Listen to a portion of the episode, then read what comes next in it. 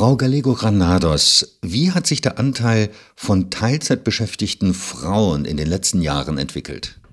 Die Anzahl von Teilzeitbeschäftigten Frauen in Deutschland hat stark zugenommen über die letzten Jahrzehnte.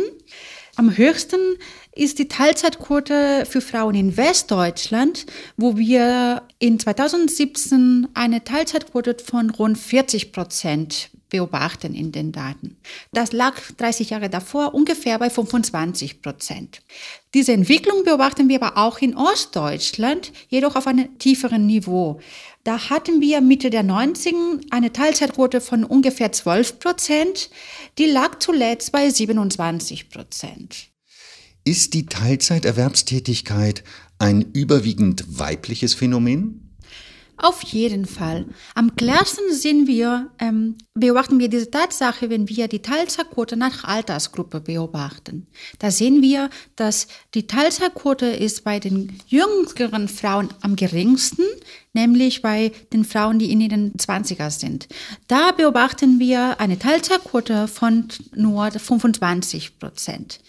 Diese steigt aber mit zunehmender Alter sehr stark zu und erreicht ungefähr eine Teilzeitquote von über 40 Prozent für Frauen, die in ihren 40ern sind. Bei Männern im Vergleich äh, beobachten wir die höchste Teilzeitquote äh, für die jüngsten Männer, nämlich die, die in, in den 20er sind. Da beträgt die Teilzeitquote rund 15 Prozent. Die sinkt aber mit zunehmendem Alter und bleibt auch konstant niedrig bis zum Ende des Erwerbslebens. Wie sieht das denn bei den Frauen aus? Sinkt die Teilzeitquote mit zunehmendem Alter oder bleibt sie gleich?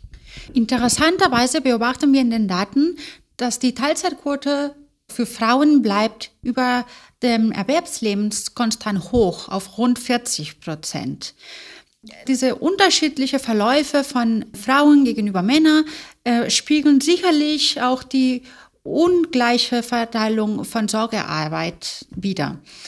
Da beobachten wir in den Daten, dass Frauen selbst wenn die Kinder bereits älter sind, sehr oft nicht eine Rückkehr in Vollzeitarbeit durchführen oder schaffen. Welches Bild zeigt sich denn, wenn man nach der Qualifikation der Frauen unterscheidet?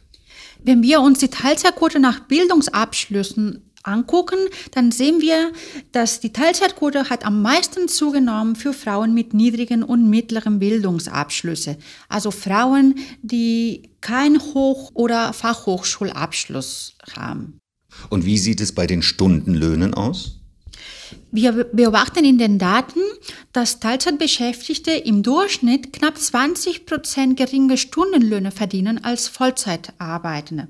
Das ist ein besorgniserregendes Phänomen, da es vergrößert die Auswirkungen von Teilzeitbeschäftigung auf das Lebenseinkommen. Ähm, diese Lücke hat sich im Laufe der Zeit für Frauen in Westdeutschland verdoppelt.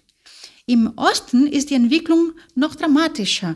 Da gab es diesen Unterschied Mitte der 90er noch gar nicht. Trotzdem ist die Lücke in 2017 gleich hoch wie in Westdeutschland geworden. In welchen Bereichen arbeiten denn die Teilzeitbeschäftigten Frauen vornehmlich? In der Tat, die Tätigkeiten, die in Vollzeit und Teilzeit ausgeübt werden, unterscheiden sich heute viel stärker als vor noch 30 Jahren.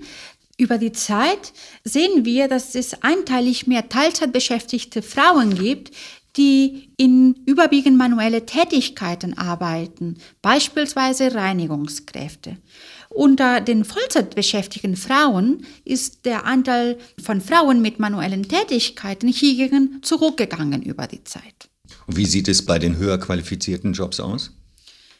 Da beobachten wir, dass entlang der letzten 30 Jahren der Anteil der Beschäftigten äh, mit kognitiven, nicht routinemäßigen Aufgaben, beispielsweise Forschung und Entwicklung, unter den Vollzeitbeschäftigten höher als unter den äh, Teilzeitbeschäftigten ist. Das widerspiegelt die gegenteilige Entwicklung als mit den manuellen Tätigkeiten. Frau Gallego Granados, müsste denn mehr getan werden, um Frauen wieder vermehrt in eine Vollzeitbeschäftigung zu bringen? Wir wissen aus früheren Studien des DIWs, dass es einen wesentlichen Anteil von Frauen gibt, die sich wünschen würden, den Arbeitsstunden auszuweiten. Deswegen ist auf jeden Fall die Rückkehrrecht in Vollzeit für Teilzeitarbeitende sehr zu begrüßen, die seit Januar 2019 in Kraft getreten ist. Gleichzeitig muss das begleitet werden mit weiterführenden Maßnahmen, wie zum Beispiel der Weiterausbau von Kindertagesbetreuungsmöglichkeiten, aber auch Ganztagsbetreuung von Schulkindern. In dieser Hinsicht werden wir aber erst in den kommenden Jahren in der Lage sein, abzuschätzen, ob diese neuen Maßnahmen eine Wirkung in der gewünschten Richtung gehabt haben.